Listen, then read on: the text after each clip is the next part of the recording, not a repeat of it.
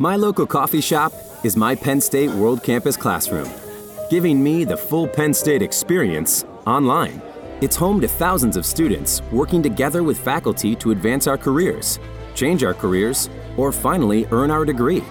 My classroom is just like every Penn State classroom because it is getting me to where I want to be.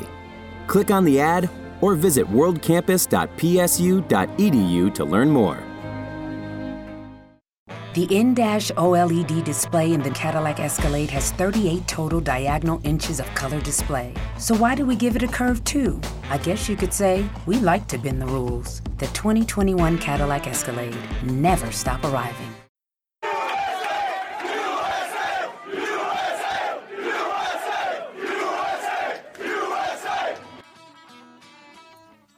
Thanks for listening to Uncle Sam's Soccer Podcast, keeping you up to date with the latest in American soccer. And don't forget to subscribe.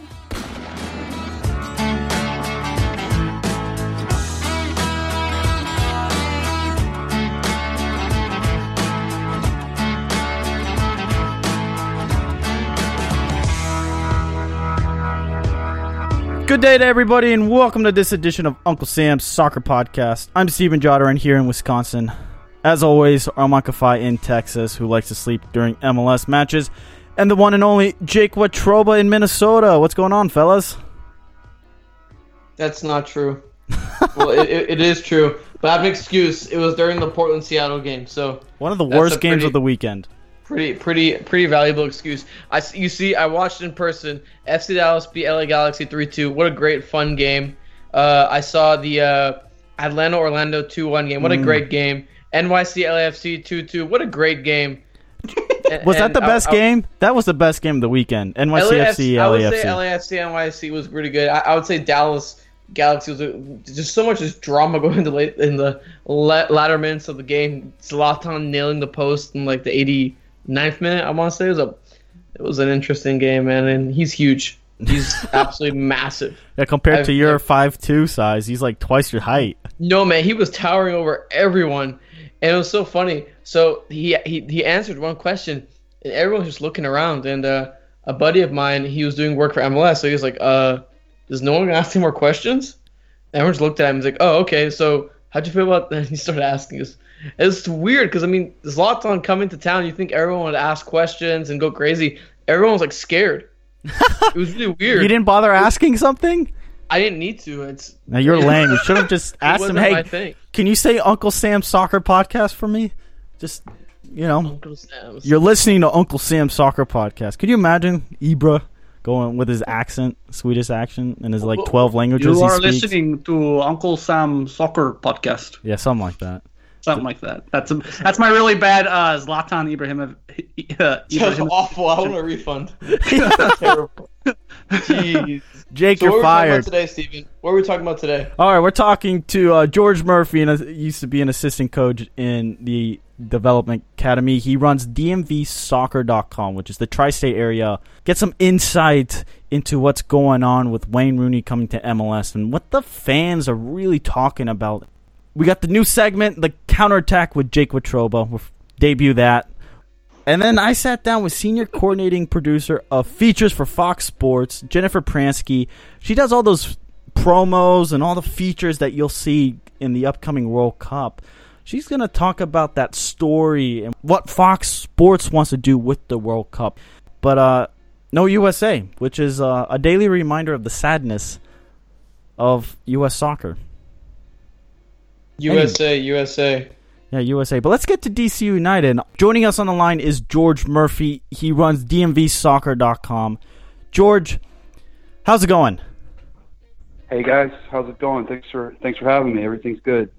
Awesome. Well, George covers, uh, I guess, the DC, Virginia, Maryland area soccer. Yeah, we try to we try to handle it. DC, Maryland, Virginia, tri-state area. So we got a lot of a lot of ground to cover between the colleges, and we try to do some youth stuff, and and then DC United and some USL teams coming to the area as well. So yeah, a lot of soccer to cover here for sure. There, there's plenty of soccer, and there's been plenty of news, especially with Wayne Rooney uh, being linked to DC. You're you're there. What what's all the what's the buzz about over there? Is it Wayne Rooney coming? Are people excited? Yeah, no, I mean, I think everybody saw Taylor Twellman's rant yesterday. I don't want to call Mhm. it a rant because it makes it sound crazy, but he wasn't really that crazy. I mean, a lot of stuff he said was, you know, kind of what a lot of, of DC United supporters are, are thinking right now, I think. And that's that, all right, great. You know, DC United's front office is finally starting to spend the money.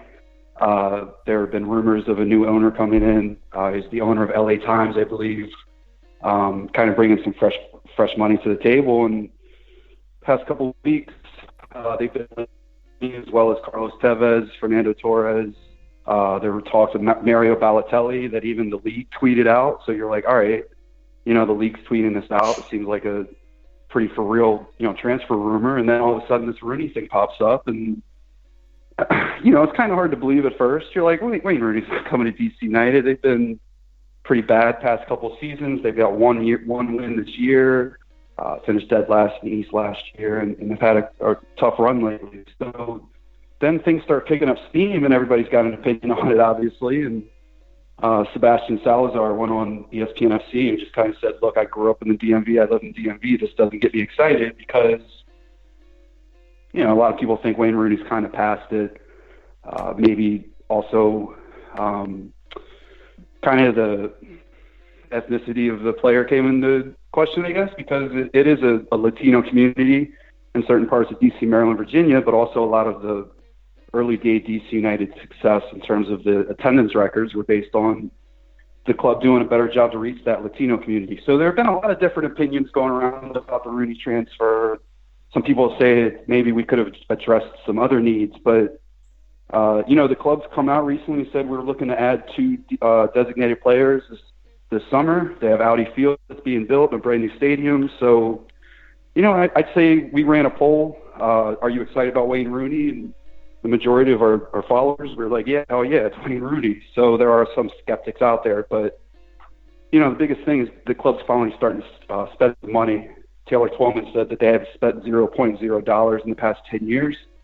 It's probably been closer to 15, to be honest. I mean, it's been a, a, a tough 10 or 15 years for DC United supporters after some early success. So you got to do something to get the fans excited. I, I think a, a transfer of Wayne Rooney would do that. Right. DC United has a history of success when it comes to MLS, especially early on. I mean, they've won four MLS Cups, four Supporter Shield, three U.S. Open Cups. But what is the soccer culture like? You alluded to the dynamic within the demographics of the tri-state area. Obviously, early on, it seemed they've seen uh, the club has catered more to the Latino base, and Wayne Rooney, obviously being a white Englishman, is not ideal to cater for that fan base. But what is I, the I don't know if that's as big a deal as, as Salazar made it out to be. I, I understand that the RFK was packed with more of a Latino fan base before, but here's what's going on right now is the club is shifting everything to Virginia. They're taking hmm. their youth academy and the training fields, and they're going to build a complex out in Loudoun, Virginia, which is like very far uh, from Maryland. It's very far from certain parts of DC. So they're, it's almost as if now they're kind of isolating themselves away from you know, people closer to Annapolis or Baltimore or Montgomery County, whatever it may be. But another issue with the club is that right when the uh, the season started, they basically segregated or separated one of the support groups. They they put their public support Mm-hmm. behind a supporters group called the Screaming Eagles, and there's another big group called Barra Brava that were kind of like, well, hey, we're here too. We've been around for as long as I can remember. Um, and the club just never publicly came out and said, hey, Barra Brava, sorry about that. They never responded. And they kind of have a history of that. The club just doesn't really seem to, in my opinion, have the finger on the pulse of the local supporters communities and just kind of public outreach um, this season because they have the, the field that's being constructed. They had to play a game in Annapolis uh, at Navy Field. And everybody's kind of like, well, we haven't heard anything from the club for marketing or really community outreach to kind of try to sell some tickets until the last minute. It just, man, all these little things just pile up. Um, in addition to the, the club's academy not being able to keep some of the top players. So, which Taylor Twellman kind of alluded to, we had Jeremy Ebo, Ebo who ended up going to Portland, but he grew up in this area. DC never, never really identified him. Um, Eryk Williamson, a top Maryland standout, they offered him a contract, and then he ends up in Portland also. And that's been kind of going on for the past couple of years. So it's a number of different things that you know, fans are like, well, we're sick of these kind of third-rate players that we keep buying and trying to hype up. At least we're getting a new player in that we're excited about, but I think a lot of people are just kind of losing trust in the team. To be honest with you. You know, it's it sounds very familiar in the shoes that Armand and I sit with FC Dallas, and uh, part of me with New England Revolution. It's just the ownership, just or the front office of the club has their head in between their legs, and I don't know, dreaming. I was I was about to say that, Steven. It I, I was I was about to say that that sounds a lot like many of the other MLS original uh, squ- uh sides that they seem to just it, the issues that the issues that you're saying. I bet you you could put them in any of those other MLS original sides, and they say, yeah, we see the same thing.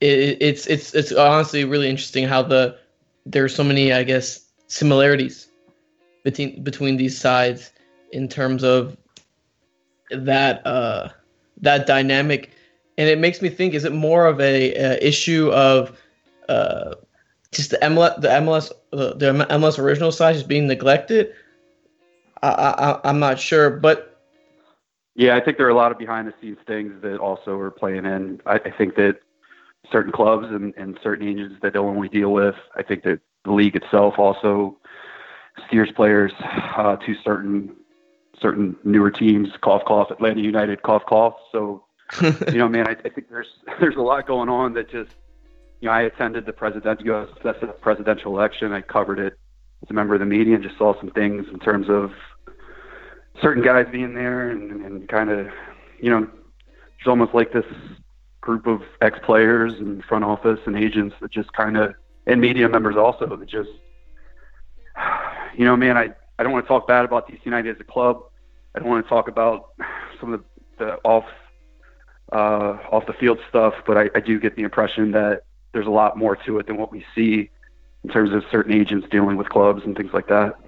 What about the new stadium? Obviously, that's been huge, and I mean, a lot of us, you know, across the country look at that stadium. I personally think it's a little bit small, but I mean, it's a soccer-specific stadium. It looks Well- dope.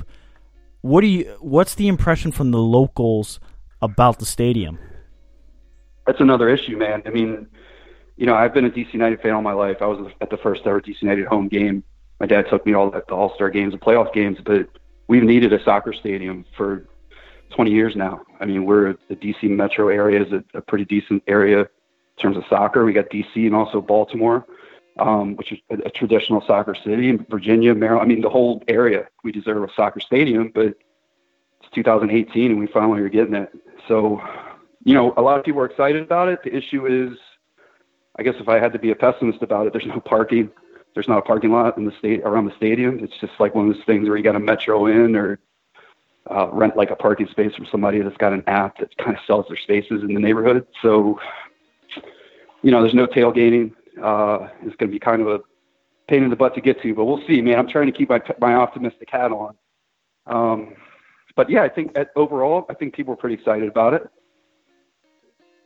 Do you think DC is just waiting to put all uh, their eggs uh, in- when Audi Field opens? It's that one basket. You know, with the DPs uh, coming coming in, they'll probably be able to play after Audi Field uh, opens, and also the marketing aspect as well. You said there was a lack of it for those two uh, two home matches or quote unquote home matches.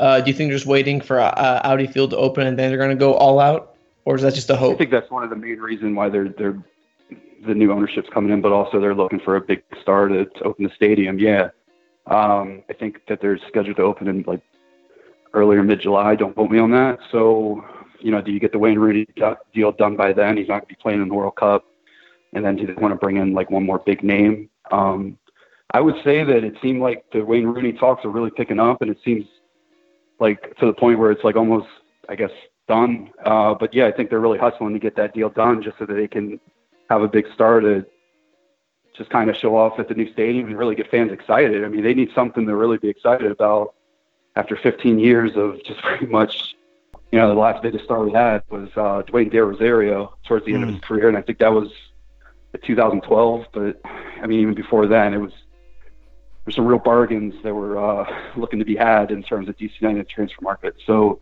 yeah, new stadium, new signing. Maybe we, we make one or two more, and we we got to do something. I mean, we've won one game all season, and something's got to change. So yeah. Is the Wayne Rooney signing the something that people look and kind of roll their eyes at just because the club has been so terrible on the field? I mean, is it hard? Do my question is, do DC United supporters go to the team no matter what, or when the team does well, you see an increase in attendance? I was looking at attendance numbers. Um, they have averaged about 17 uh, 18,000 last four years, five years, when the league's average has increased, but DC United's not hasn't necessarily been in that swing of increase. Obviously, with Atlanta coming in or Orlando, they're they're really pumping and inflating those numbers or the league average up. But DC United's I think attendance. The, the last couple of years, there was genuine concern that the stadium might crumble on everybody. Like Oh. that's how old RFK was. Yeah, I mean it's they're going no match there, and it's it's got to be one of the worst stadiums in the country.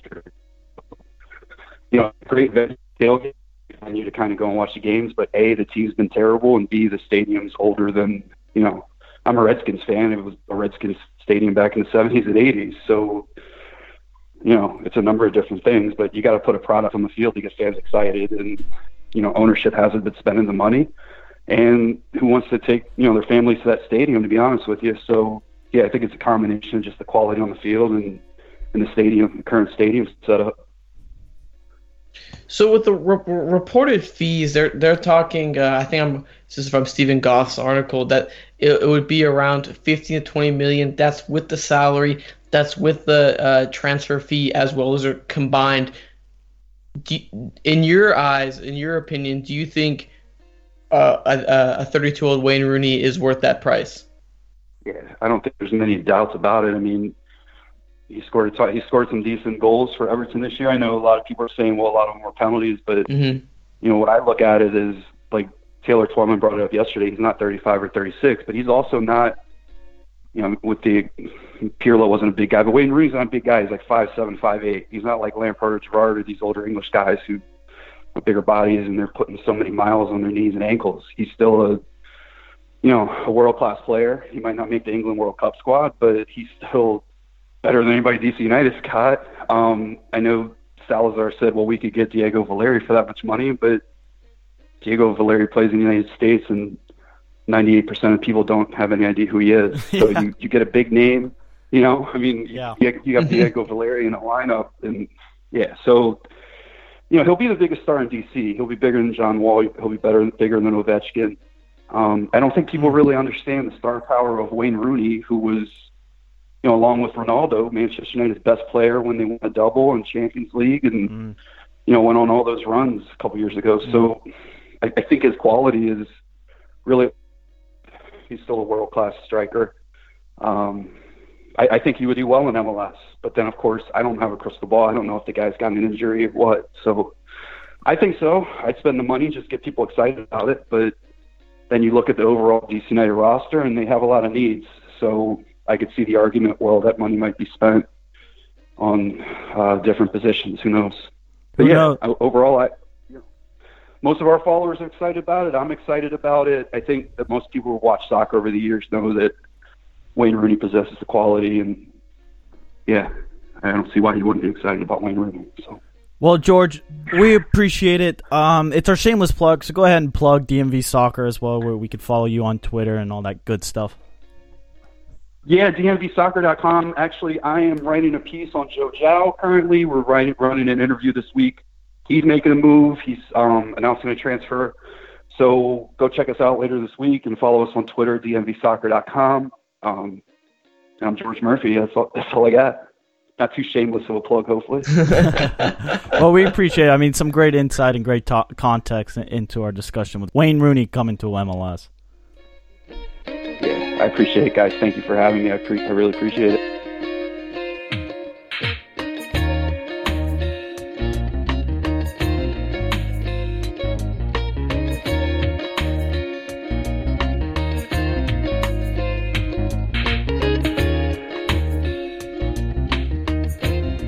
Alrighty, let's talk some Wayne Rooney. Armand, do you really? I don't remember much of Wayne Rooney's career at Man United. That's I really because don't. You're a fake soccer fan. But um, I remember his bike. That was that was beautiful against City. I thought you were a Euro snob. yeah, but yeah, I Wayne you were Rooney too. really Wayne Rooney does not move the needle. What do you mean? Yes, He's the he all-time does. goal scorer for England.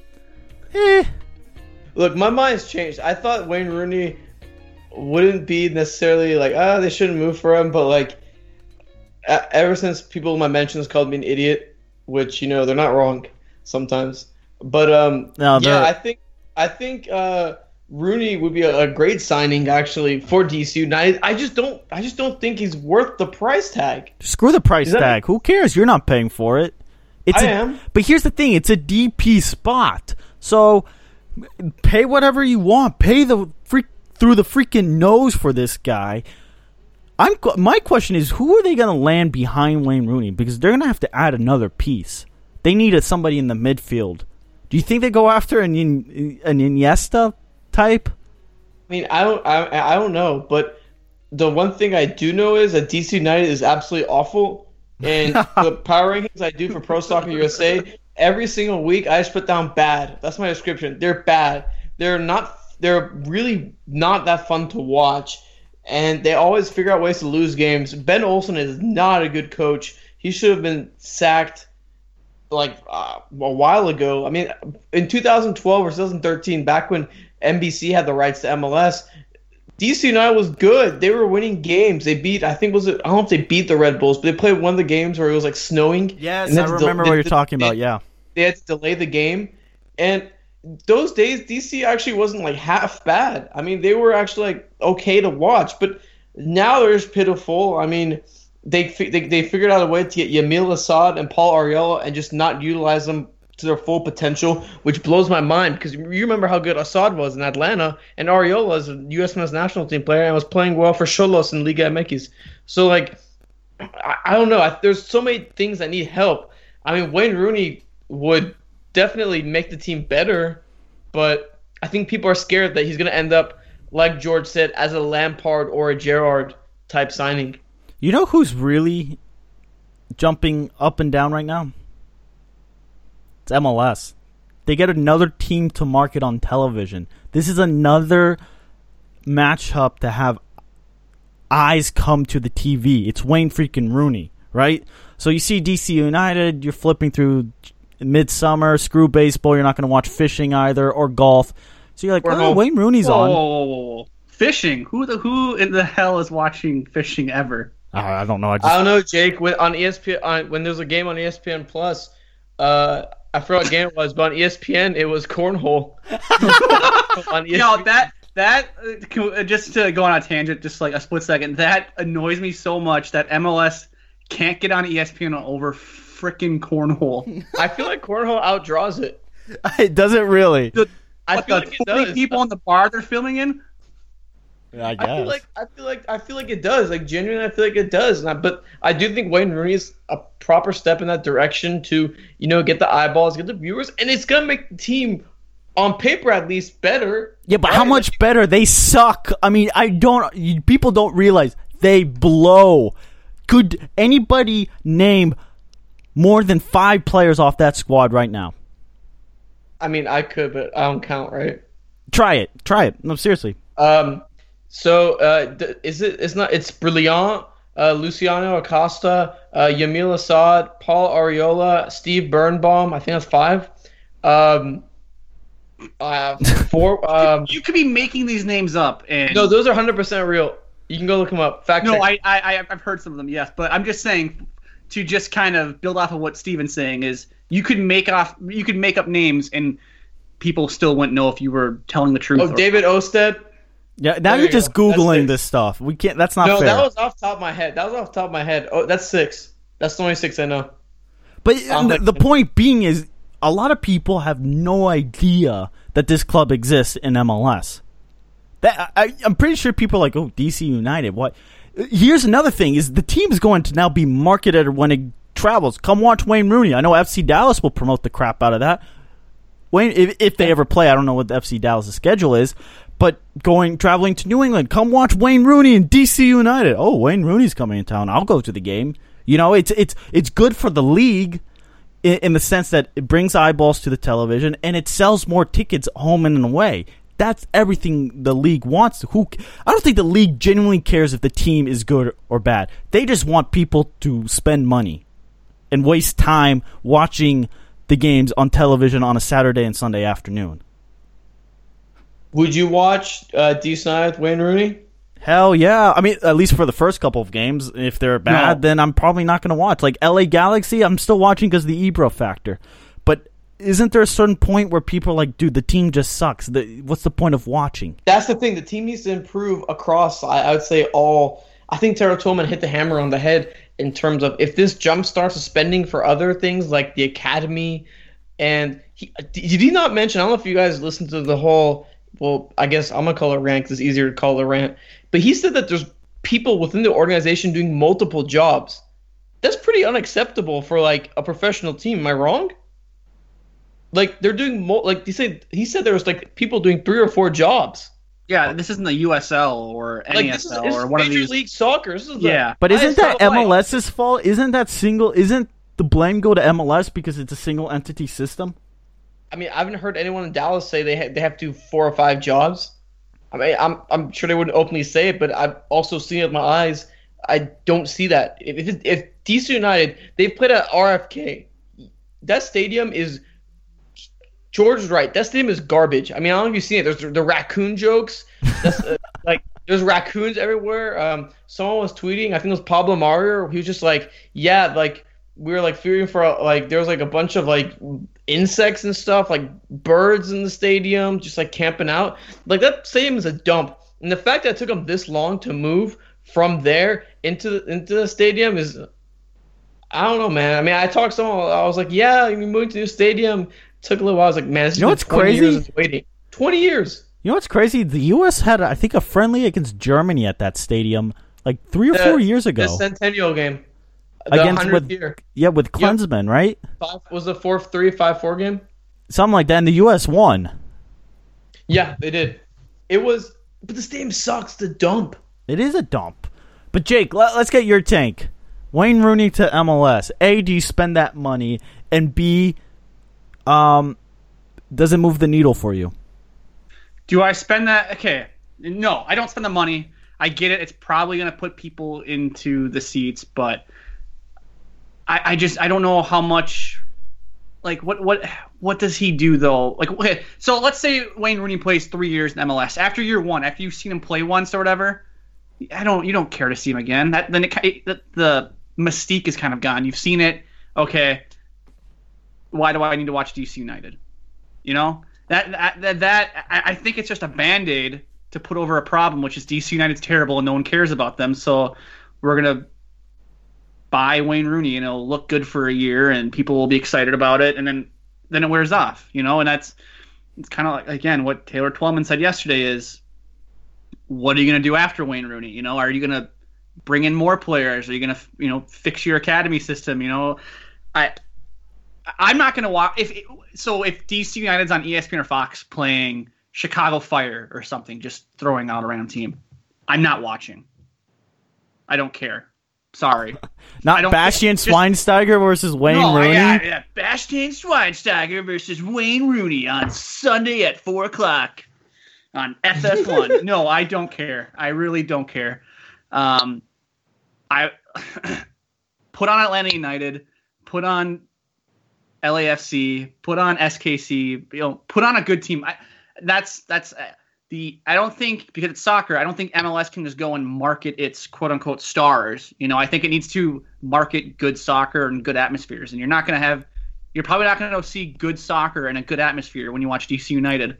To just be brutally honest with you. Um, no, I, I think you're you're on to a good point because I was having this conversation in, with some other buddies watching MLS this past Sunday. The Portland Seattle game was putrid. Awful. It was honestly it was a disgrace to soccer rivalries. That's how bad the game was on the field. I told you guys rivalries suck. Oh, here we go again. Here we go again. I, I didn't no, say that. You said that. the po- but the thing is, it's the style of the teams that makes the game so bad. I, I the Orlando City Atlanta United game was so much more enjoyable to watch because of the styles that Atlanta brought and just Orlando City's I don't know, free form too. They're they're starting to play a little more open and with some speed. But Atlanta United's pace and the fact that they could almost score off any break or just in possession is just much watch TV. I with DC United Wayne Rooney, it's I think it's a lot like LA Galaxy in the sense that you sit there and you go like you just got to wait for Ibra to make something out of it. If not, you're just gonna have a ton of balls like Olimar Kamara just loft it up 12 seconds too late and Ibra get frustrated or Wayne Rooney get frustrated. Now, I don't think Rooney will be as bold as Ibra to show that emotion on the field, but I think in the back of his head, he's going to be like, crap, why did I trade up Everton Football Club for DC United? They play barbaric soccer. It's like soccer you see in like, it, it's just, it hasn't, it haven't advanced. It's Ben Olsen. Ben Olsen is not the greatest coach in the world. I think we've seen that, uh, especially during this season. He can't even he can't use Yamil Asad and Paul right. I think that's a really important aspect because we saw Assad flourish with Atlanta, and now you're looking at you're like, oh, I don't, I don't know what he's doing right now. Why isn't he getting involved? Why haven't we heard a U.S. men's national team player like Paul Arriola's name mentioned that much throughout MLS? He's a good player. I think Why he's a little overrated. Going to DC United proves he's a little overrated. I still think he's a good player. Overrated. Or was he in Trinidad? That's all I gotta say about that. Where was he on one October evening in Trinidad and Tobago in 2017? That's why. Well, did, did he made the move to DC United after that, right? Or was it before? Doesn't matter. Doesn't matter. No, my point being is DC United probably made him worse. I mean, look, here, here's a here's the thing. He's still a good player. So let's not get let's not get on that tangent. But I, I don't think Ben Olsen is a good coach. It's like Sigi Schmidt at LA at the at LA Galaxy. I mean, a lot of people were like, "Oh, what's what's up with them? Why aren't they doing well?" I mean, I think it's because you have a coach that's like just MLS 1.0. You know, he's not just not like a unique, fresh style. They can't even get Zlatan the ball in his head, and he's like the tallest player in the field. All right, Armand, you we were putting some we were doing some pre-show notes. Tell us DC United's record within the transfer window because the money is kind of eye mind blowing. Uh, just the amount that they're going to spend on this player in their you know when you look at over look over its history of the club, it's mind boggling. Oh yeah, oh yeah, it's really it's extremely mind blowing because look the most expensive transfer. Uh, this is uh, just overseas transfers. I accumulated a list of five, and uh, I got the numbers uh, from uh, newspaper articles um, and uh, transfermarkt.com.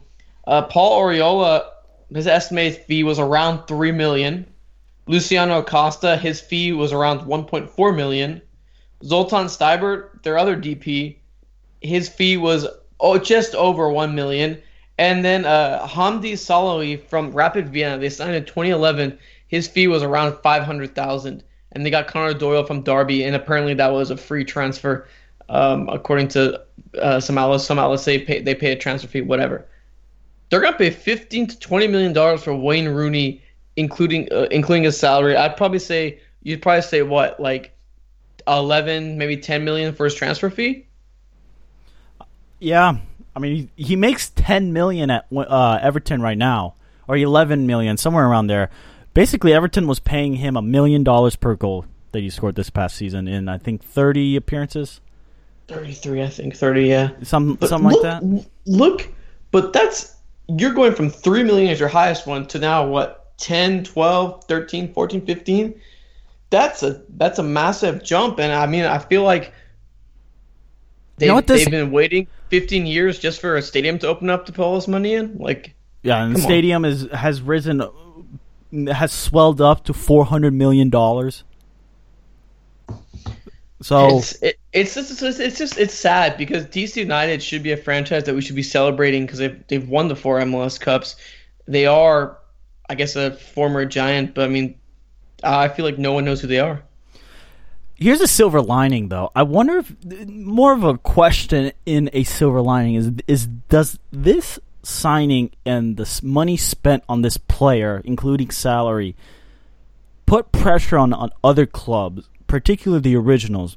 Take Chicago out because they have been willing to spend the money. But the Dallases, the Houstons, uh, maybe Houston's not necessarily not necessarily an original club, but Colorado, New England, these clubs, and going out there to make more splashes in the transfer window to bring in names.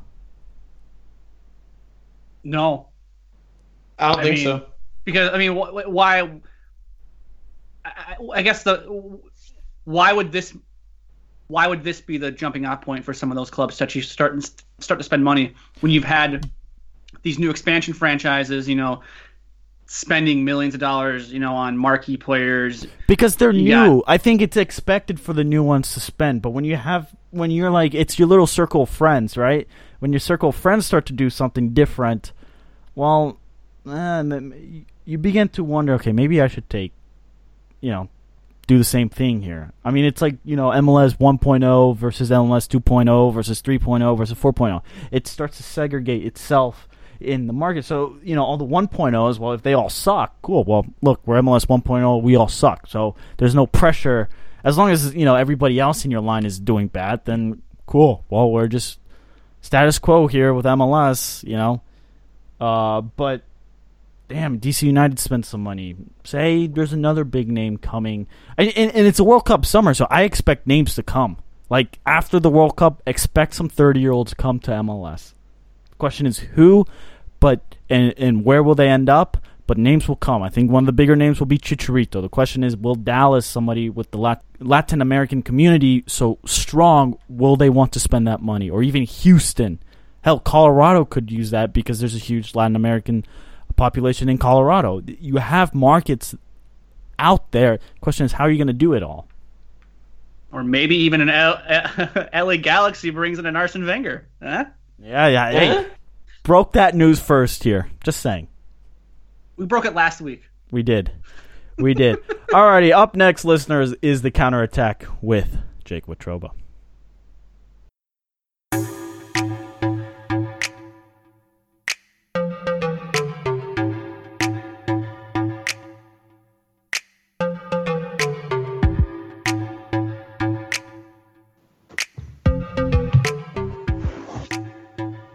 It's the counterattack.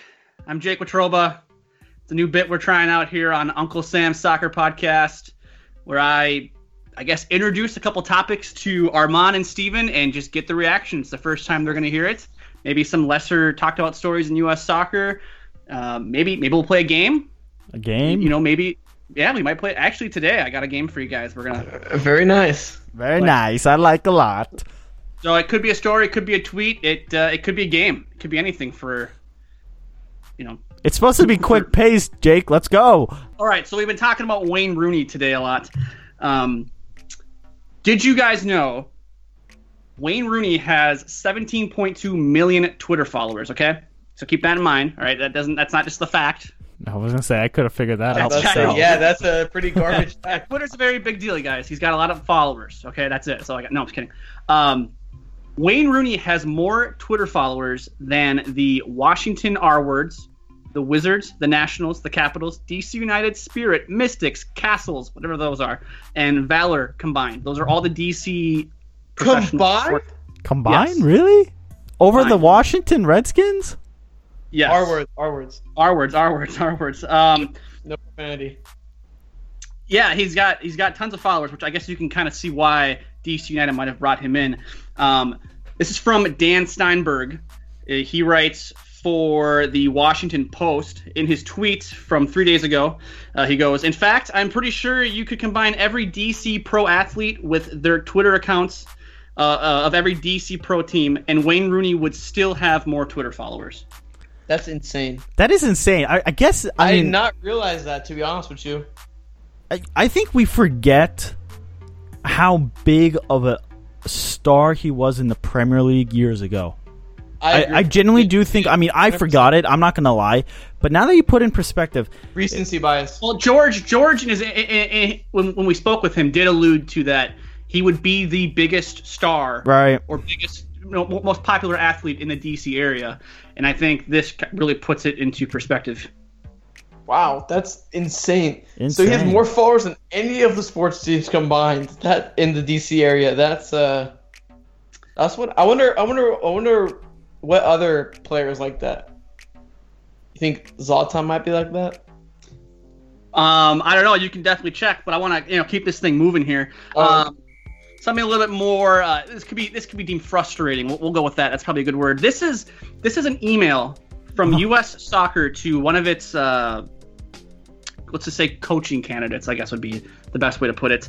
Um, I won't say who it is or whatever. Not that it matters because I only have his first name. But the email that this uh, this person received uh, stated that um, thank you for your interest in the following U.S. soccer coaching courses. The coaching course was U.S. Soccer Late 2018 B Course Review. We appreciate you taking the time to apply for a course to continue your education and your patience while we reviewed all applicants. The application process was very competitive given the strength of a highly qualified pool of applicants. Unfortunately, after reviewing your application, you have not been selected to attend this course. Although you must be disappointed with this response, we encourage you to continue your development as a coach. Based on the following criteria, the course roster has been filled with the most qualified applicants, and it follows current coaching environment, past experiences related to coaching, a demonstrable commitment to continued education. If you have any questions, feel free to contact blah blah blah blah blah. So, all right. So after failing to qualify for the World Cup, it's basically been discussed that we need more coaches. You know, developing the youth, that whole that whole sort of thing. What is your guys' take that U.S. soccer is turning people away who are trying to get their coaching license? Um, it fits right in with their mantra of "I have no idea what I'm doing." That's uh, I think it's bizarre. They just rejected him, right? Yeah, yeah. What? Why? He wanted- Why would you not accept? Like, w- w- tell me What? what don't the they- good reason they of get- not accepting the a lot- person. Don't they get a lot of money too for this? Like, isn't the U.S. like, like coaching Thousands coaching coaching rates like just really high? Like that's mind-boggling that they reject coaches when you know the apparently the greatest coach of all time can't lead us to a World Cup. Like that's that's that's uh mind-boggling. This guy's investing his own money, his own time, and he gets rejected. What is this? Like an exclusive? I'm done. club? I'm done with U.S. soccer. I'm done with uh, Yeah, them. it's the- Bye. it's the good old boys club. The good old boys club that is U.S. That Yeah, with Bruce that- Arena, good old boys club leader Bruce Arena, how to fail to qualify for the World Cup and make excuses That's afterwards. Crazy. Read my new book coming out this June on how I failed to qualify for the World Cup. I'd bu- I wouldn't crazy. buy it. I'm not buying that book.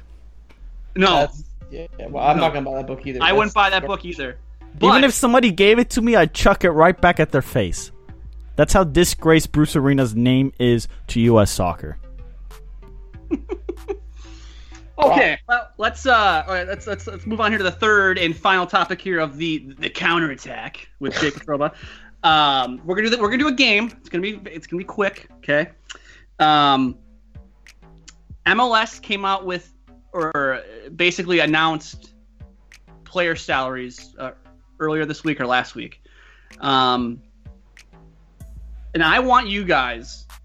Now you're gonna have you're gonna have like five seconds tops. Okay, we're gonna go back and forth until someone can't answer it correctly, and then, then the game's over. to name me one at a time, by the way. So we'll go Steven Armand, Steven Armand until one of you guys either messes up or we get them all. Okay. Name me the 15 highest paid Americans in MLS. Americans? Americans. Oh, that's tough. Oh, that's gonna be tough. All right, I'm ready. All right, uh, go ahead. We'll, so, Michael Bradley. seconds. Good, Armand. Jozy Altidore. Boom. Stephen. Clint Dempsey. Yep. Oh crap. uh, Paul Arriola. Yep. Damn. It's a good one. Sorry. I know I Um, got you. God. Americans? Dude, this is so hard. Kellyn five Acosta. Uh, that is incorrect. Damn. Armand Uh, wins. Yes. No, wait, wait, wait. Armand has Wait, to wait, give another I'll name name. one, kinda- I'll name one. I'll name one. Ready? Three, Okay. two, one. Tim Howard. Ah, Boom. And boom goes the dynamite. what about Wondolowski? Is he on that list? Guzan. Uh, here, here are the names on the list. You guys got Bradley, Altidore, Howard, Dempsey, Dwyer, Bedoya, Cle- uh, I can't say his name, Kljestan. Um, Kljestan. Wa- thank you. Wando, Besler, Zusi, Shea, McCarty. Shay. Rex Shea. Didn't Uh, that guy McCart- just miss a massive like That's opportunity? terrible miss. Yeah, he's. Mm. He's a Uh, DP. He's a DP. Yeah, that guy. Uh, Guzan, Ramirez, and Arriola. Christian Ramirez. Yeah. I'm assuming I don't. I, I'm, I'm basing this off a Paul Tenorio tweet. He only did the he only did the last names, so I'm assuming it's Christian What Ramirez. Ramirez is there? Has to be Christian Ramirez. Yeah, has to be. That's insane. Wow. That is genuinely insane. Wow. Is it bad that we couldn't? Uh, that I was. Uh, No, because it, you know what it tells you, Armand? It tells you that the money in MLS is completely overrated. I guarantee you, the top 10 lists of money spent on MLS players, I would say about 50% is not worth it. Dude, think about this. Wondowski's making 800k. Um, you know how much Acosta's actually making 300k, Steven. So uh, he's not even But close. Kellyn Acosta, I think, is a bigger name in U.S. soccer than Chris Wondolowski. The only reason why I knew. Getting paid less. Yeah, well, it doesn't It's- matter. I mean, did, did did Kellyn Acosta miss a Sitter. goal, a sitter in extra time in Brazil that would have been. No, but he failed. To, but he helped. But he failed to get to the World Cup. oh, okay, that's true. That's a bigger team. failure. All right, yeah, I mean, yeah, I we mean, don't, we don't yeah, want- that, yeah, that's a wow. Interesting. I, I, I would have not put Christian Ramirez on that list. Uh, that if- one was the biggest surprise to me out of all of them, actually. I mean, because what he's hasn't played like a how much did, uh, does this say how much he makes or just names? That was just the names. Like you can I mean- go and look that up if you want to. Um, I mean, but like it's it's Christian Ramirez. I mean, I heard he got a sizable pay bump. uh, Great he- goal. I, I know Christian Ramirez what after Jozy Altidore. I don't know if it's still this still is correct, but I know at one point he led the he had the most goals out of any U.S. striker not named Jozy Altidore. That's true. I remember that. I do remember Right, he that. was he was killing it in uh the uh So NASL. He was, absolutely killing it. That's why they signed him. Uh, or him and um, when they got back Ibarra when they came back. I mean, they were both really great in the NASL. Man, that's a really uh, interesting uh, thing with Ramirez, especially top 15 U.S. player Christian Ramirez. Well, there you have it. The counterattack with Jake Watroba. Up next is my sit down with senior coordinating producer of features for Fox Sports, Jennifer Pransky.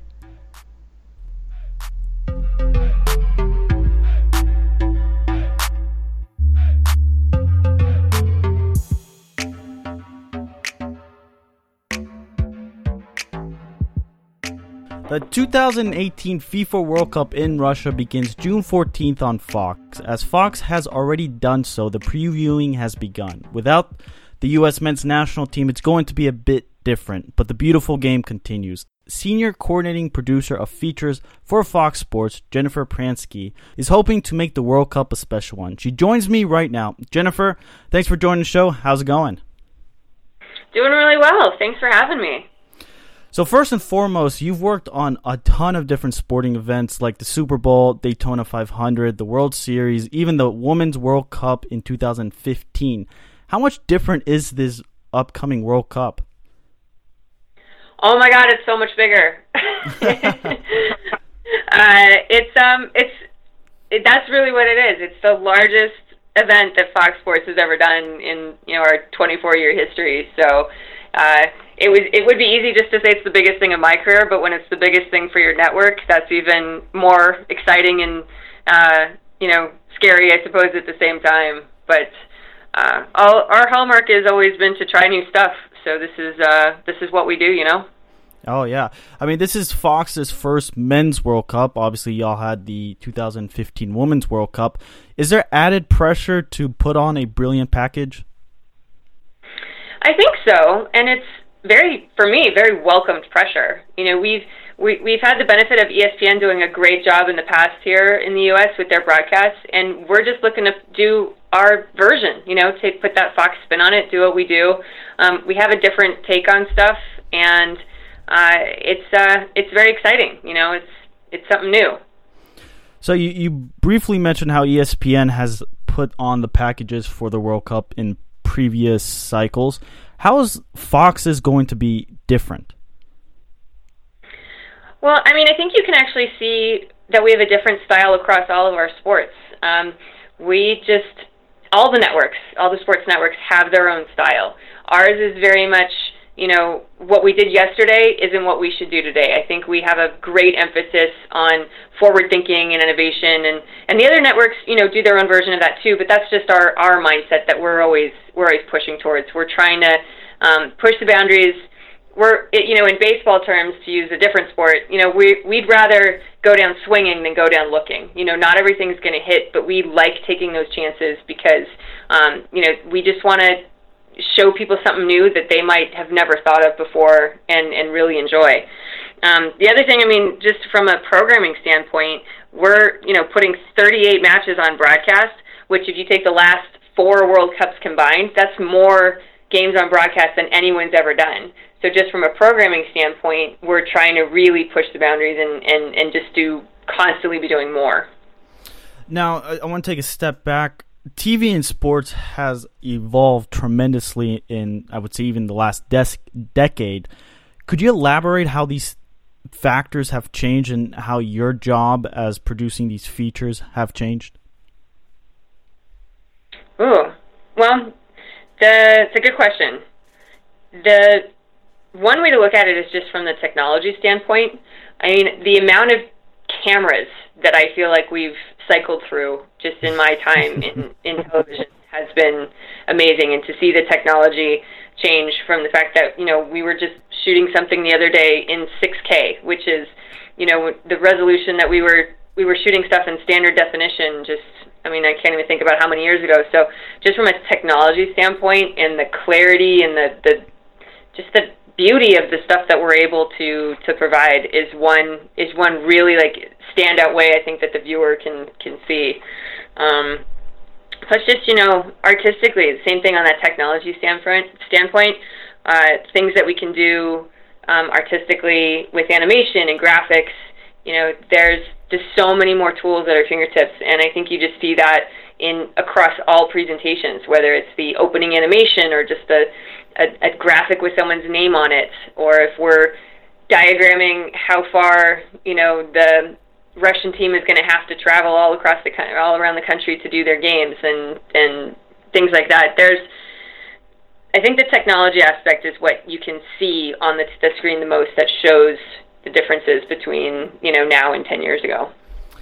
A, a big talking point of our show is talking about the American experience and the American soccer experience through the television, whether it's MLS, Champions League, or the national team.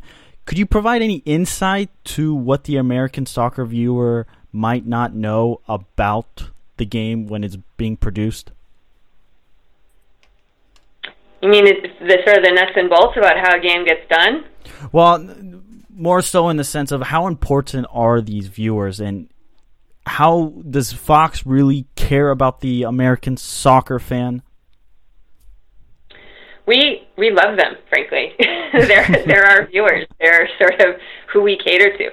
Uh, being able to help grow a sport is that is a is an honor and an opportunity. You know, the NFL's been big for a very long time. You know, there's not much that you're looking to to, to grow an audience there and to but and teach people. You know, it's sort of something that people kind of grow up with.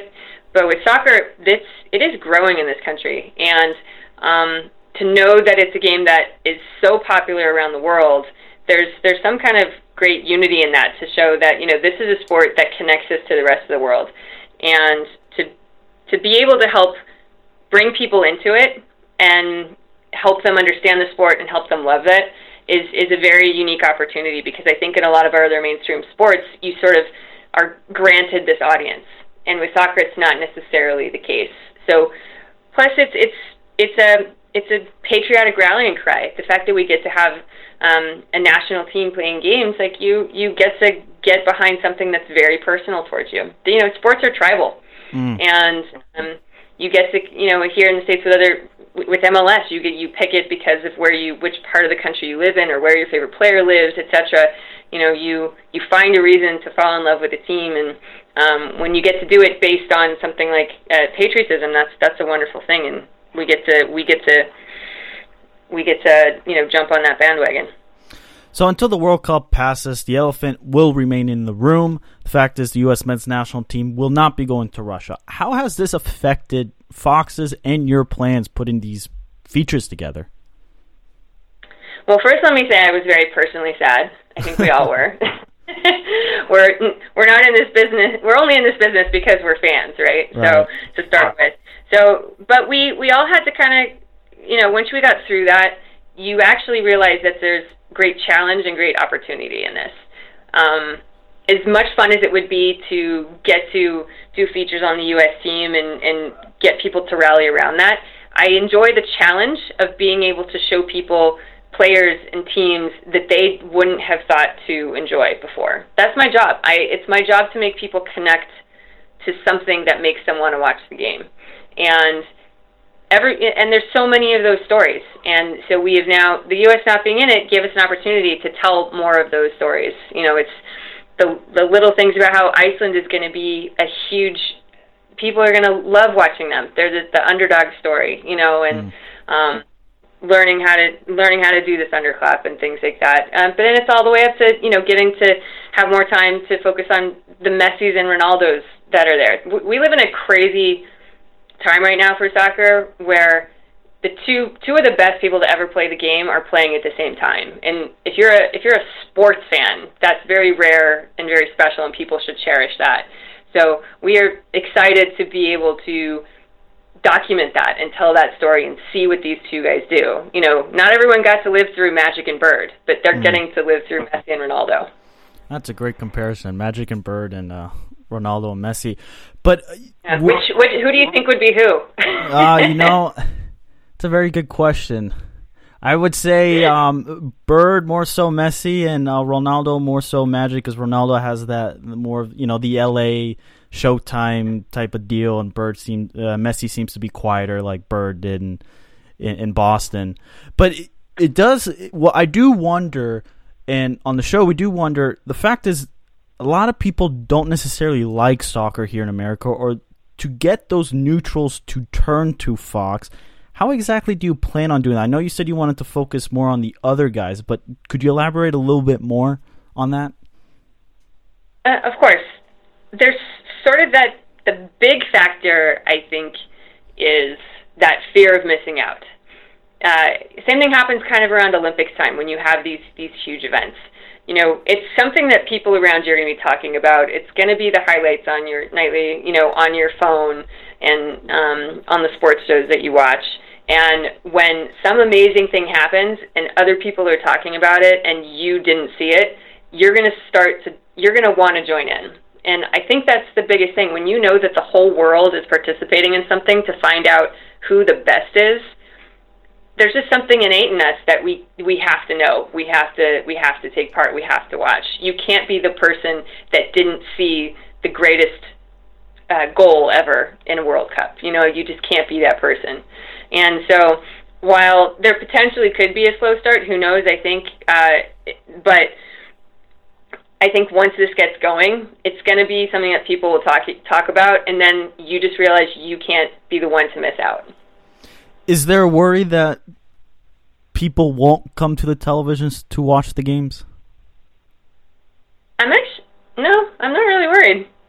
you know, because here's the thing: in in if you take all the past men's World Cups, and as much as we we love our our home team, they don't necessarily make it to those final rounds. But mm. people watch all of those other matches, and they watch all of those other games. So, um, you know, as as much as we wanted the U.S. in it, they probably had a shelf life, and people were still going to watch every all of those other matches.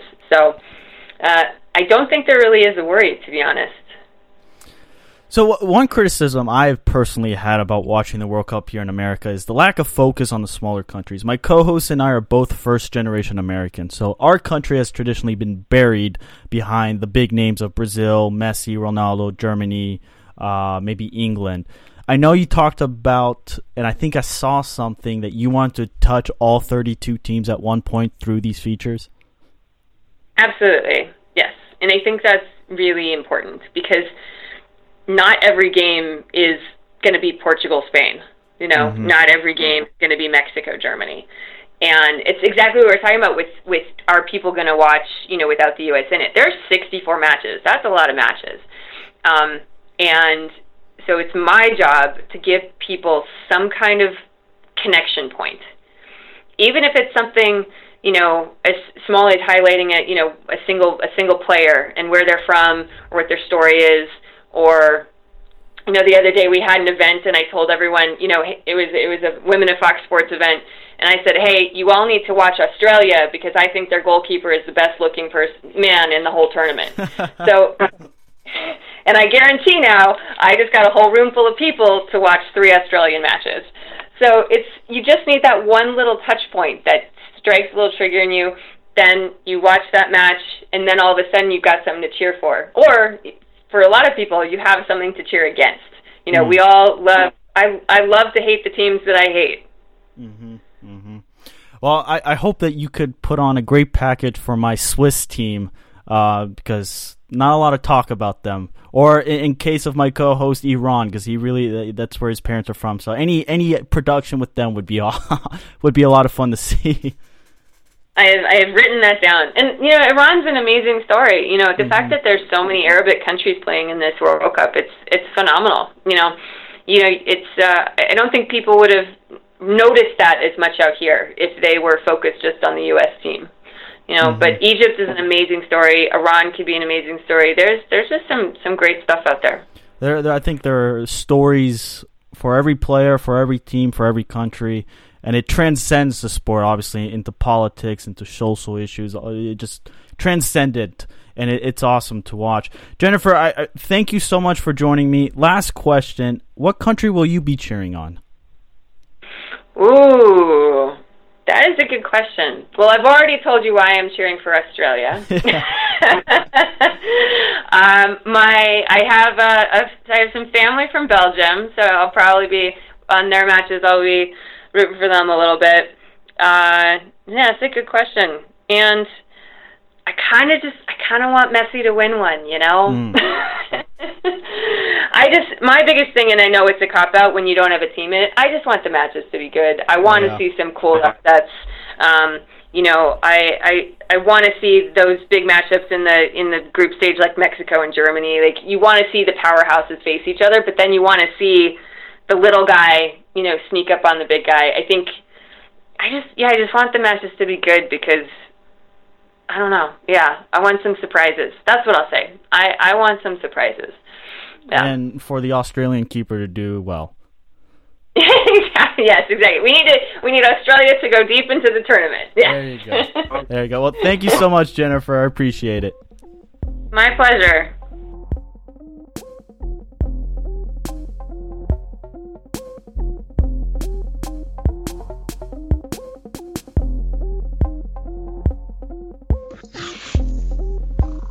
I am really excited for the World Cup. I know Steven is too. I know our boy Jake is so excited for the World Cup. With Super his, excited. Uh, dual nationality of uh, American and American. Um, uh, More like losing and losing. Yeah, losing and losing. Yeah. So uh, the preliminary rosters are out actually for the World Cup, and uh, it's kind of hitting it that you know it's kind of real. We're we're getting into World Cup without the USA. Somebody tweeted out. So I don't know who it was, but somebody tweeted out. Uh, does anybody know when the U.S. men's national team roster is dropping? Um, dot dot dot. I uh, TV's co- the Fox's Fox's coverage of the World Cup. All these features are gonna be cool. I think Fox is already doing something. How they're counting down. I think it's like thirty some days now. and They're counting down each team and what you need to know. Blah blah blah blah blah.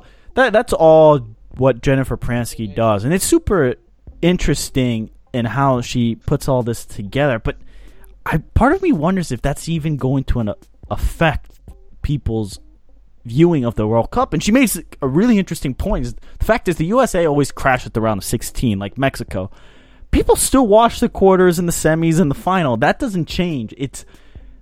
I wonder if there's going to be that. You know how there's that spike with the U.S. men's national team when they play. I wonder if we're not going to see that spike for the the matchups and we're just going to see a, a, flat line. Maybe Mexico gets that spike, but it's not that same spike that you get with the national team with U.S. with the Yanks. Yeah, I wonder what's going to happen with MLS and that spike. Because usually they get a nice World Cup spike because you know everyone's watching USA, USA because that patriotism and stuff like that. But um, like, will they get that now? I believe. I, I don't believe think so. that we will win. I believe that. That was four years God, ago. that's the dumbest chant, by the way. Dude, that was Yeah, a I'm- fun chant last four years Sorry. ago. Yeah, it was great when I was 23 years old. when I was when I was you know at a pub you know at 11 o'clock in the morning you know six beers in yeah it was fun then but now I don't know now, now I hear it I just cringe I'm like yeah we're not going to the flippin' World Cup But seriously, I mean, Jake, you're not excited for this. Would the, are these features what you're seeing on Fox when you see these things on Twitter about come watch the World Cup? Is You- it you mean, changing uh, you? Is it You like El Tri's moving the needle? El Tri's headquarters What do you mean? you don't see all I, okay by the way literally I get a huge kick out of seeing Alexi Lalas talk about how Fox Sports is your home for El Tri. That's how- There's just something about it that just makes me laugh because you know what? It must just kill him. To, it must have killed him to say that. You know? No, I'm sure it does. I mean, but I think it's such a cop out. Yeah, you're home for El Tri. Isn't Univision going to carry the games? Telemundo. Telemundo. So if you're, why are you going to watch on Fox? Well, I you do know that Mexico is America's national team, Yeah, I'm not surprised there. the most popular national team that is. No, I, I yeah, I'm not excited. I, I don't know. I, I, I'm excited for the World Cup, but hearing people talk about it, seeing rosters coming out, it just reminds me that the U.S. won't be there. And what you two have going for you, because you both are dual nationals, you, you two, even though the U.S. isn't in the World Cup, you two still have horses in the race. You Yep. guys, you know, Stephen, you got Switzerland, Armand, you got Iran. I got nothing. I'm not a dual national. I was born in, Amer- you know, I, my parents weren't born in a different country or anything like that. You know, I, I, I, I got nothing. I, I'm Italian. The Italians didn't make the World Cup. um, I'm Czech. Czechs didn't make the World Cup. I'm Polish. I guess I can, you know, pull for Poland. Um, but Would you do that DNA testing from Fox? Did you figure all that out? oh god, yeah, those, yeah. The DNA testing kits? I mean, That- oh god. Uh, By the way, that commercial. Uh, I, I, I don't want to rip on Fox. I shouldn't. I shouldn't do it. Not, this, yeah. But no, I, I guess I'm just. I'm just not as excited for it. It just. See, I think, It, but the it still thing has is, gut punched me now when I see it again. It- it's just like we're not in the World Cup because we couldn't get a freaking draw in Trinidad and Tobago. I will be excited to see if, if what Pransky says comes true in the sense that they are going to genuinely tell stories from the 32 teams, the, the 32 countries that are participating in this global event. That's what I'm really excited to see because I want to know about what's going on with Saudi Arabia and its team or with particular my Swiss team. How are they going to promote that? Or the the other smaller countries that people don't really know about. I was I'm always tired of ESPN talking about the big teams. That's why I can't stand their soccer coverage. It's terrible because they talk about the same 12 clubs.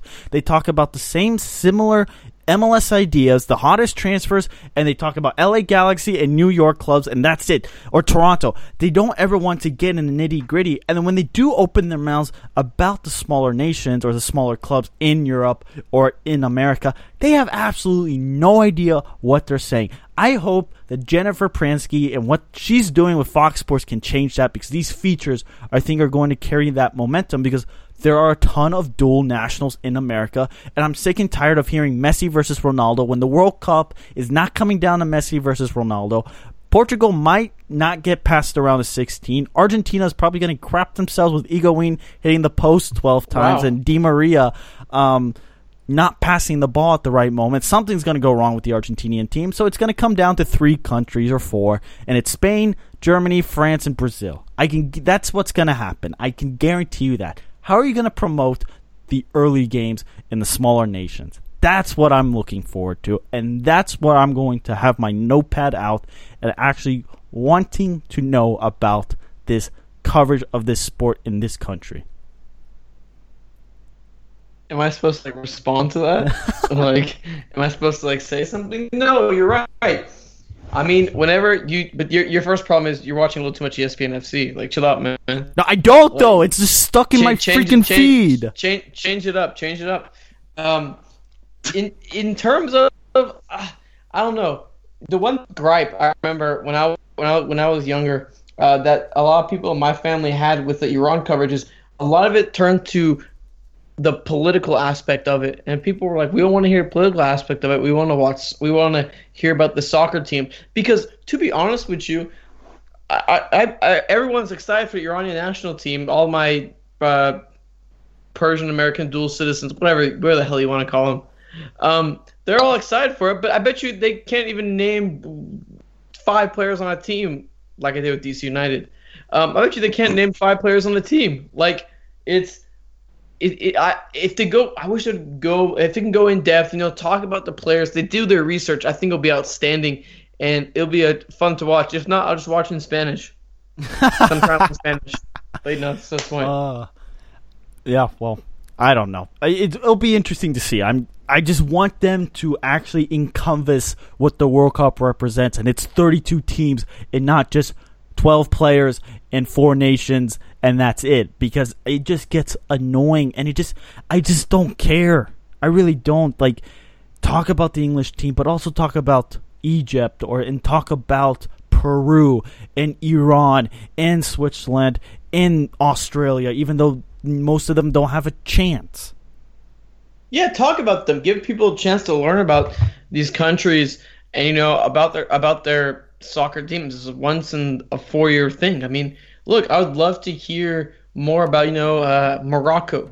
Yes, absolutely. I, well, like a Morocco, a lot of people call them a dark horse or whatnot, a quality side. I, to be honest with you, don't know much about the Moroccan national soccer team. I don't think anyone expected me to, and I'd love to learn more about them. You know, maybe more about Egypt outside of Mohamed Salah. Yes. What like like what's more like more? Maybe bring on Bob Bradley to talk about them since he had time with the Egyptian national team. Fox, you're listening. Give me that credit on that idea because I know you. I know. I, I, know y'all. I know. Maybe y'all didn't think about that, but it's it's just things like that. Make it unique. Make it seem like, hey, you know, we're a part of this team. Go in depth with Mexico. I mean, because they are going to do it, right? Because you know they're the home of El Tri. Go go in depth with fr- the French team too, with the politics behind it. Go in depth with these nations. Talk about the influence of Iceland, Iceland, the Turkish players in Germany, the foreign players in Switzerland. Talk about it all. All right, Uncle Sam Soccer Pod, Jake Watroba, Minnesota, Stephen Jotter in Wisconsin, and Armand Kafai down in Texas. We'll be back next week with another counterattack with Jake Watroba and some more stuff, soccer related.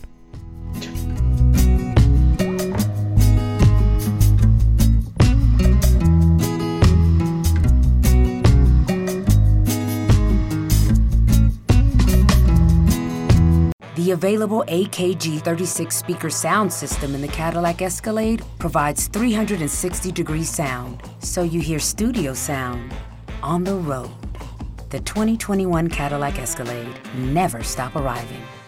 The available AKG 36 speaker sound system in the Cadillac Escalade provides 360 degree sound, not just here or here, but everywhere. The 2021 Cadillac Escalade never stop arriving.